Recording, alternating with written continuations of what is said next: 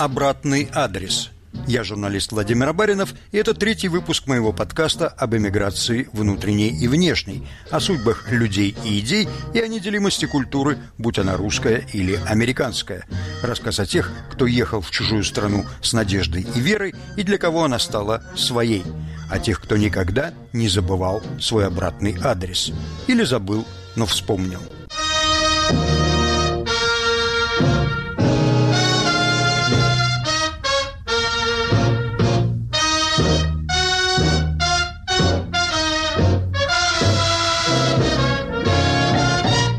Оказавшись в чужой стране, человек меняет имя для простоты произношения, профессию, привычки, случается внешность, но возможно ли полная смена идентичности?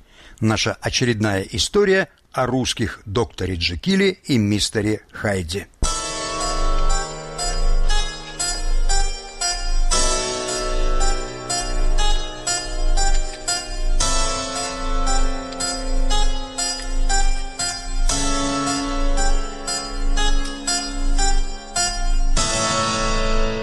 Агента-провокатора как метод борьбы с преступностью придумал отец французского уголовного розыска и Жен-Франсуа Видок.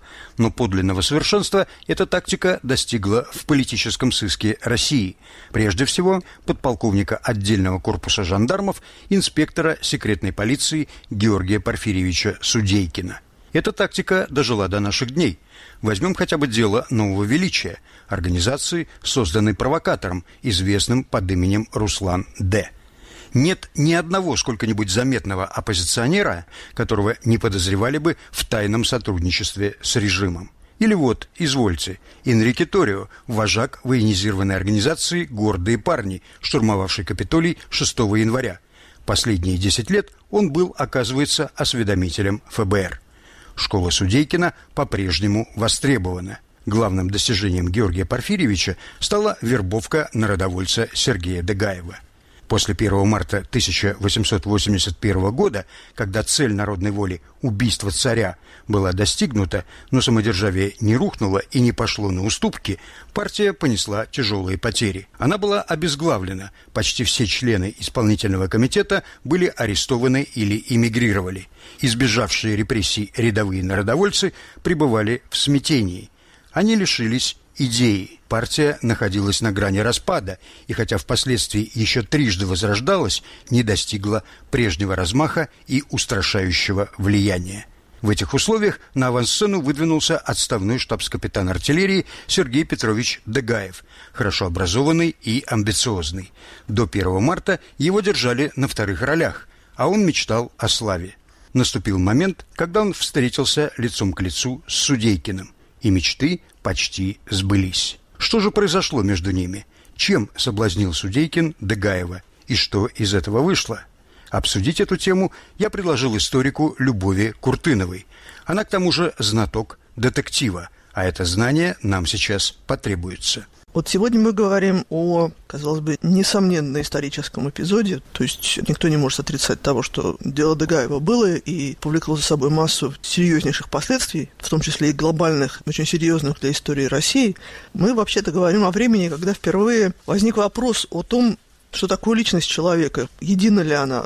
Это время, когда реальность начала расползаться под руками у людей. Доктор Джекил и мистер Хайд – это прекрасный пример того, о чем можно говорить в этом случае. И вот кто такой Судейкин? То ли он шизофреник, взорвавшийся, уверовавший в собственное всемогущество, то ли он обычный полицейский, который под влиянием французской детективной литературы набрел на такой метод работы с своими противниками, как ажан-провокатор, внедрение провокаторов в среду своих политических врагов.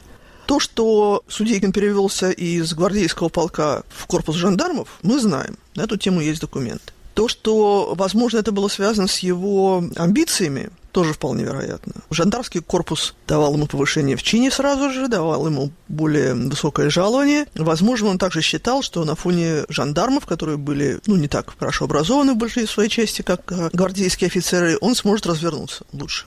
Правда ли то, что он где-то к середине своей карьеры в лучших традициях мировой фантастики и детективной литературы вообразил себя злым гением, который может либо спасти, либо погубить отдельного человека, страну. Правда ли, что он решил прибегнуть к имитации покушения на себя с тем, чтобы продвинуть свою карьеру? Об этом мы знаем только со слов Дегаева, потому что э, никто другой Судейкин записок не оставлял, а Дегаев был единственным человеком, с которым Судейкин делился, как якобы делился своими планами на будущее. У Дегаева была масса причин исказить, о чем ему говорил Судейкин, просто не говорить того, что ему сказал Судейкин, изобрести полностью все то, что ему говорили или не говорили из собственной головы. Судейкин обладал даром убеждения, а точнее будет сказать обольщения. Он усердно, не жалея красноречия, внушал арестованным революционерам, что он в сущности разделяет их взгляды, только действовать предлагает иначе. Первым из двух братьев Дегаевых в его сети угодил младший брат Владимир. Он попался с прокламациями. Судейкин никогда не гнушался мелкой сошкой.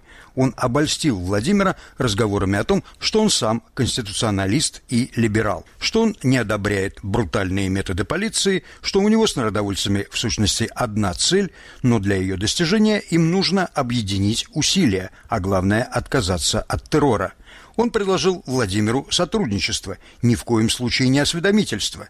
Ни одного предательства, ни одной выдачи я от вас не потребую, говорил он. Владимир Дегаев был до такой степени очарован, что, во-первых, он пришел к своим товарищам и сказал, жаль, что он не революционер, какую пользу он мог принести делу революции, а во-вторых, он искренне поверил, что сможет работать с Судейкиным, сможет стать полезным э, народной воле, станет э, двойным агентом и будет поставлять э, какие-то полезные для народовольцев сведения. План безумный и хорошо показывающий, что все, в общем, в то время были в некоем отрыве от реальности и не вполне отдавали себе отчет, что на самом деле возможно, что невозможно, что фантазия, что реальность. Ради чего опытный уже к тому времени жандармский офицер тратил свое время на 17-летнего мальчишку, в принципе, не очень понятно. Мальчишка не имел доступа ни к каким высшим кругам народной воли. Второе, это то, что народная воля, ну, в лице, правда, только одного члена исполнительного комитета, э, к которому Владимир пришел с восторженным предложением стать э, вторым клеточником, согласился, дал на это добро, Николай Клеточников, к тому времени уже арестованный, был кротом народной воли в департаменте полиции. Но никакого сравнения между ним, опытным чиновником, решившимся на самоотречение, и романтически настроенным юношей быть, конечно, не может. Разумеется, Судейкин и не думал посвящать Дегаева-младшего в тайны своего ведомства. Он просто рассчитывал через него добраться до верхов партии. И не просчитался. Почти сценарий, да. Если вот это об этом думать с точки зрения художественного вымысла, как о романе или сценарии, наверное, можно было бы сказать, что это слишком хорошо, чтобы быть правдой, потому что сначала Судейкин допрашивал и очаровал младшего брата Владимира, а потом, спустя некоторое время, в Одессе арестован старший брат Сергей Дегаев, который значительно ближе уже к этому времени был к э, исполкому, стремился попасть в исполком народной воли, но его туда не принимали. Судейкин бросает все дела Петербурге и несется в Одессу для того, чтобы его допросить. Некоторые народовольцы считали, что уже в Одессе Дегаев работал на Судейкина, что провал типографии, собственно, был им организован. Это первая провокация, то есть первый провал, который Дегаев организовал. Но никаких доказательств этого нет. Все, что осталось из воспоминаний, а также из протоколов допросов народовольцев, связанных с этой типографией, свидетельствует о том, что провалилась она по чистой просто неряшливости и полному волотябству народовольцы перестали соблюдать элементарные правила конспирации именно в процессе э, допросов Дегаева после провала типографии. Судейкин его вербует. А во-вторых, все-таки встает вопрос, зачем Судейкину был нужен Дегаев? Все, что произошло между Судейкиным и Дегаевым, мы знаем либо со слов самого Дегаева, либо от народовольцев, которые знают это неизвестно откуда. Лев Тихомиров, член исполкома народной воли, к тому времени перебравшийся за границу, ссылается на собственноручные показания Дегаева, но почему-то не публикует их, а пересказывает.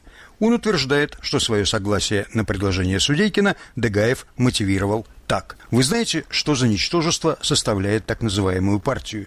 Ведь я был один на всю Россию. Но вот я выбыл из строя, теперь все пропало. И как я не размышлял, приходил к одному заключению, что мне приходится поискать способ сделать что-нибудь из тюрьмы своими собственными силами, в одиночку. Дальше начинается фантасмагория. Судейкин предлагает Дегаеву наполеоновский план. Они вместе инсценируют покушение на Судейкина. Получив легкое ранение, Судейкин выходит в отставку. Дегаев создает подконтрольную только ему группу террористов и организует убийство министра внутренних дел графа Дмитрия Толстого, директора департамента полиции Плева, великого князя Владимира Александровича, брата Александра III, назначенного регентом до совершеннолетия наследника Николая Александровича. Правительство в панике. Оно умоляет Судейкина вернуться. Судейкин получает диктаторские полномочия, и вместе с Дегаевым они составляют Думвират – тайное, но единственно реальное правительство.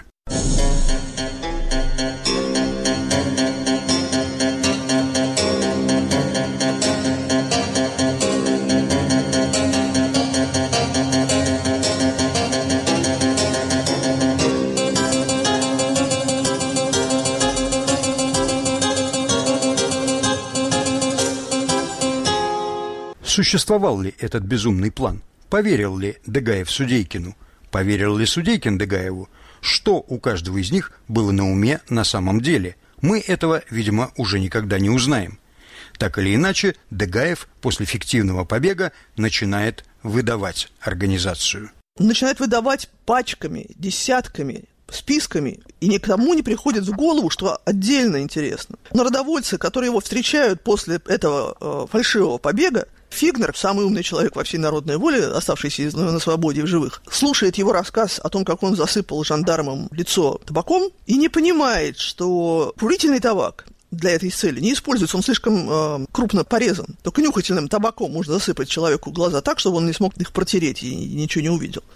Но никто не усомнился, Никто, все только были безумно рады его встретить, и поскольку образовался огромный вакуум среди народной воли, где, как я говорю, аресты шли пачками, то Дегаев стал одним из руководителей. Он был вторым человеком после Веры Фигнер, а после того, как арестовали по его наводке Веру Фигнер, он стал во главе. Причем, если верить, опять же, э, документам, то арестовали ее таким образом. Значит, состоялся разговор, он приехал в Харьков, состоялся разговор, он спросил, надежна ли э, конспиративная квартира, она сказала, что да. Нет ли какой-либо слежки? Она сказала, что нет. Нет ли каких-нибудь подозрений относительно того, что ее могут задержать? Она сказала, ну разве что по улицам будут водить Меркулова, я столкнусь с ним лицом к лицу. Меркулов был известным уже в народной воле предателем, который действительно использовался именно так. Его возили по улицам, и он указывал на знакомые лица. И через некоторое время Вера Фигер сталкивается на улице именно с Меркуловым. Это э, вообще вся история, это э, ну, чистая просто художественная литература. И даже после этого подозрение на Дегаева не падает. И даже после этого Дегаев продолжает оставаться во главе народной воли, но уже такой народной воли, которая действительно толком ничего сделать не может. Здесь происходит новый поворот сюжета.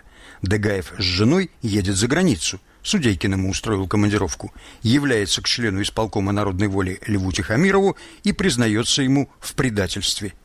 Не похоже, что это часть дьявольского плана. Тогда что же, раскаяние? Оба прекрасно знают, с какой беспощадностью народная воля карает предателей.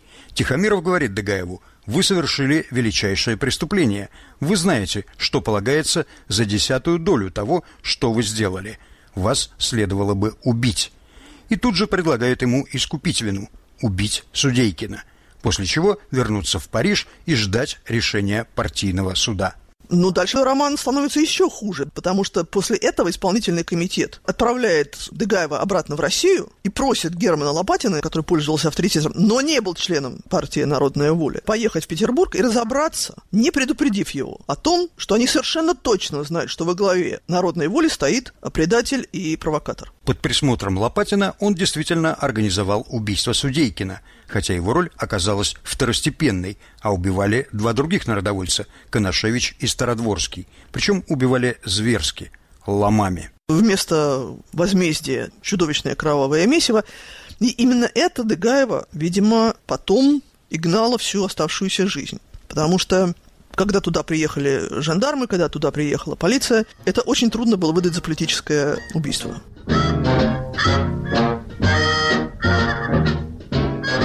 Обратный адрес. Подкаст Владимира Баринова об эмиграции внутренней и внешней. Продолжим через полминуты. Самые интересные дискуссии из соцсетей. Подкаст «Цитаты свободы». Каждый понедельник и четверг я, Аля Пономарева, пересказываю вам самые важные дискуссии, чтобы вы могли не тратить время на чтение Фейсбука и просмотра Ютуба. Слушай подкасты «Радио Свобода» в iTunes, на Google Podcast, в Яндекс.Music, Castbox и Spotify. Подкасты «Радио Свобода».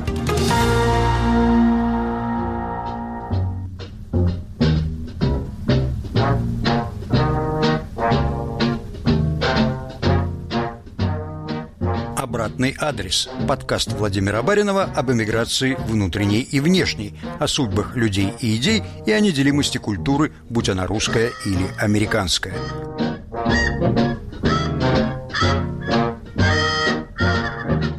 Оба соучастника Дегаева были арестованы и приговорены к смертной казни с заменой на бессрочную каторгу – Коношевич в Шлиссельбурге сошел с ума и скончался в психиатрической клинике спустя 29 лет после приговора.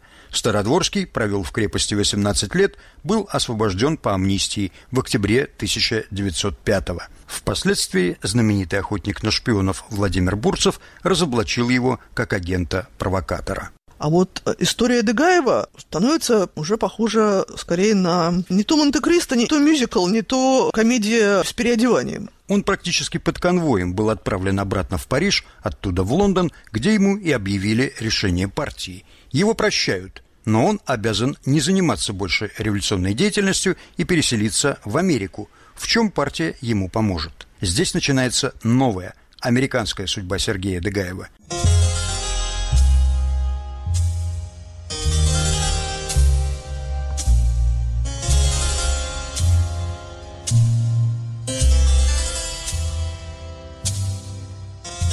После того, как Дегаеву было позволено покинуть Европу, куда он делся, в общем, непонятно. По некоторым сведениям, Дегаев и его жена сели на пароход в Лондоне, куда их посадил якобы сам Тихомиров, и отправились в Южную Америку. И потом, абсолютно неизвестным путем, не отслеженным никем и никогда, пробрались в Северную Америку, и там уже возникла вот эта фигура Александра Пелла. По другим сведениям, Дегаев и его жена отправились как раз наоборот, не в Южную Америку, а в Северную, в Канаду. И Дегаев, который знал французский язык, нашел там какую-то работу. Жена его тоже находила какие-то занятия, там она работала прачкой или прислугой. Он, зная французский язык и активно изучая английский, перебивался какими-то случайными приработками. И они совершенно непонятно как, каким образом, при помощи кого попали в результате в город Сент-Луис, где впервые возникает документированная фигура, персонаж Александр Пелл.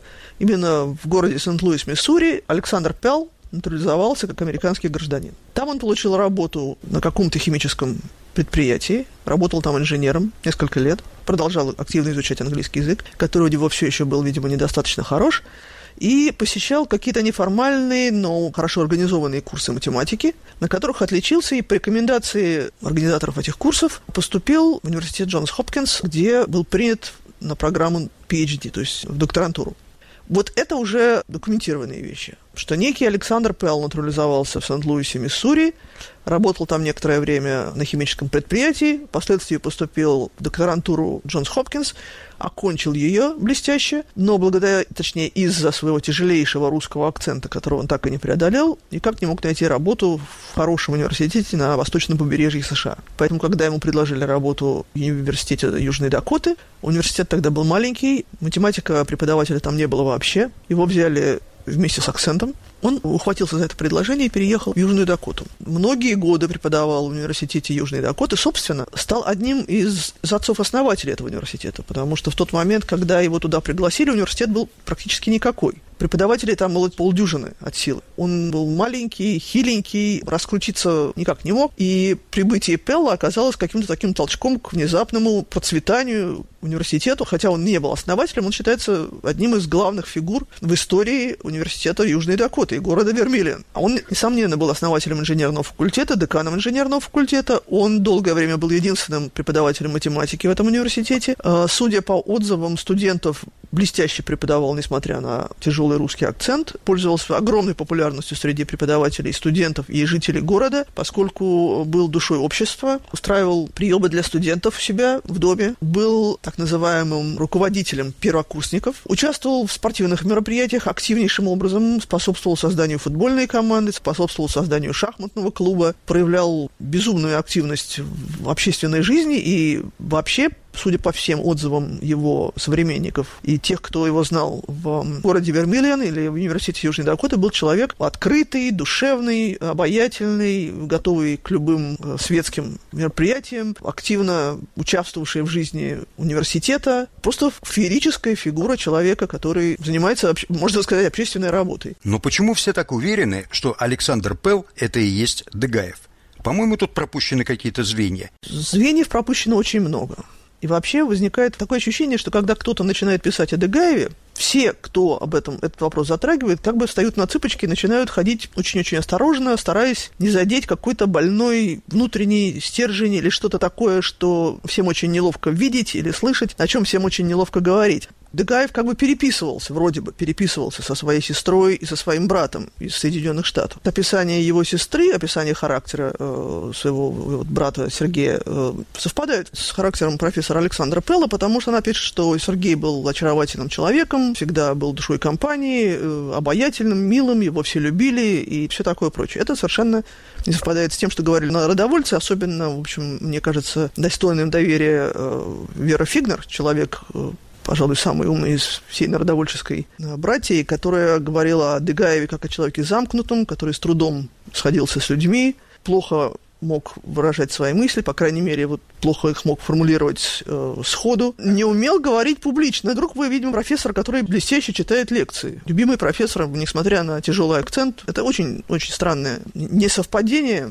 Причем здесь, конечно, сестре веры меньше. Я думаю, что сестра, они, они обожали друг друга, это была очень сплоченная семья. Брат Владимир обожал старшего брата, младшая сестра обожала старшего брата, и все они восхищались друг другом, поэтому вряд ли сестре можно сильно доверять. На русском языке единственным, пожалуй, таким главным источником дела об деле Дегаева была статья Генкина, опубликованная в журнале «Каторга и ссылка». Генкин в этой статье пишет, что о том, что Дегаев и Пел – это одно лицо, что Сергей Дегаев живет сейчас в Америке под именем профессора Александр Пелл, ему сообщила женщина, которую он обозначает только одним инициалом, А, которую якобы была с ним близко знакома, с Пеллом Дегаевым, которая жила у него в доме. Имени ее он не называет. Почему, какие были основания у Генкина скрывать имя и фамилию женщины, которая дала ему эту информацию, я абсолютно не понимаю. Статья была опубликована в 1933 году, когда Пелл был уже мертв, более того, Генкин узнал об этом не в 1933 году, а в 1927, когда он работал в Америке. Почему-то ждал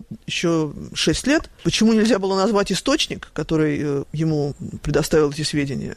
Иосиф Исаевич Генкин, член РСДРП с 1901 года, бывший каторжник, ссыльнопоселенец, меньшевик, с 22 года работал корреспондентом ТАСС в Монголии, писал статьи по истории революционного движения, затем работал в Лондоне, а с 27 по 29 год в Нью-Йорке в информационном отделе Амторга.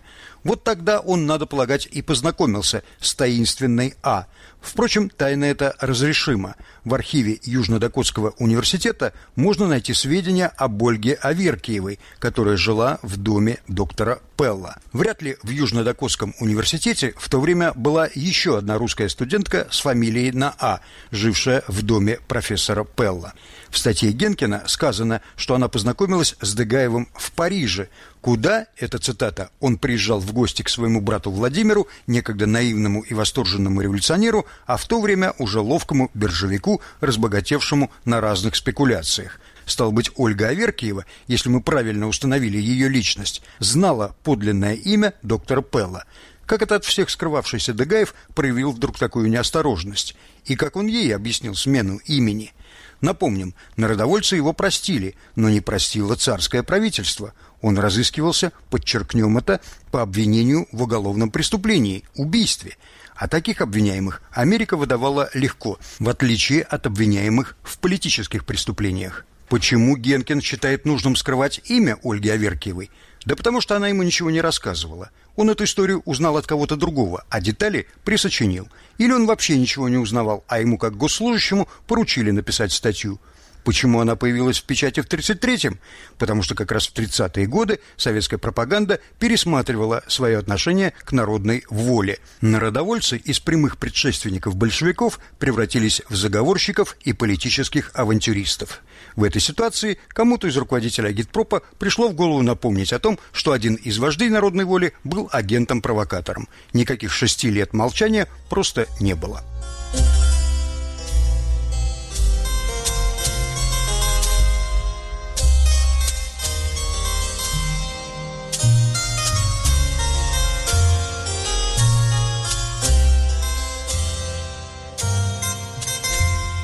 Я, конечно, признаю несовершенство тех программ распознавания лиц, которые сейчас легко найти в интернете, но я все же воспользовался некоторыми из них и слечил имеющиеся у нас изображения Дегаева и Пелла. Самый высокий процент сходства у меня получился 55,46. По-моему, маловато. Но самое главное отличие – это, конечно, разница темпераментов. Вот это, пожалуй, самый убийственный аргумент против того, что Дегаев и Пел – это одно и то же лицо, потому что единственное, что на самом деле может служить каким-то косвенным доказательством, это то, что у него был серьезный русский акцент. Это отмечали все. Тут полстраны говорит с акцентом. Есть и другие аргументы в пользу версии о том, что Дегаев и Пел – одно лицо. Например, необыкновенные способности Дегаева к математике – но этого все-таки мало для уверенного вывода. Тумана здесь гораздо больше, чем ясности. Так что вопрос, по моему мнению, остается открытым, как не жаль расставаться с занимательным сюжетом. Александр Пелл в 1904 году овдовел. Вторым браком он женился на своей аспирантке Анне Джонсон, которая стала выдающимся математиком и в 1918 году получила место профессора в частном женском колледже Бринмор в Пенсильвании. Его, кстати, окончила моя дочь. Там Александр Пелл и умер в 21 году, а его вдова, она потом еще раз вышла замуж и известна под тройной фамилией Джонсон Пелл Уиллер, учредила стипендию его имени, которая присуждается студентам Университета Южной Дакоты по сей день.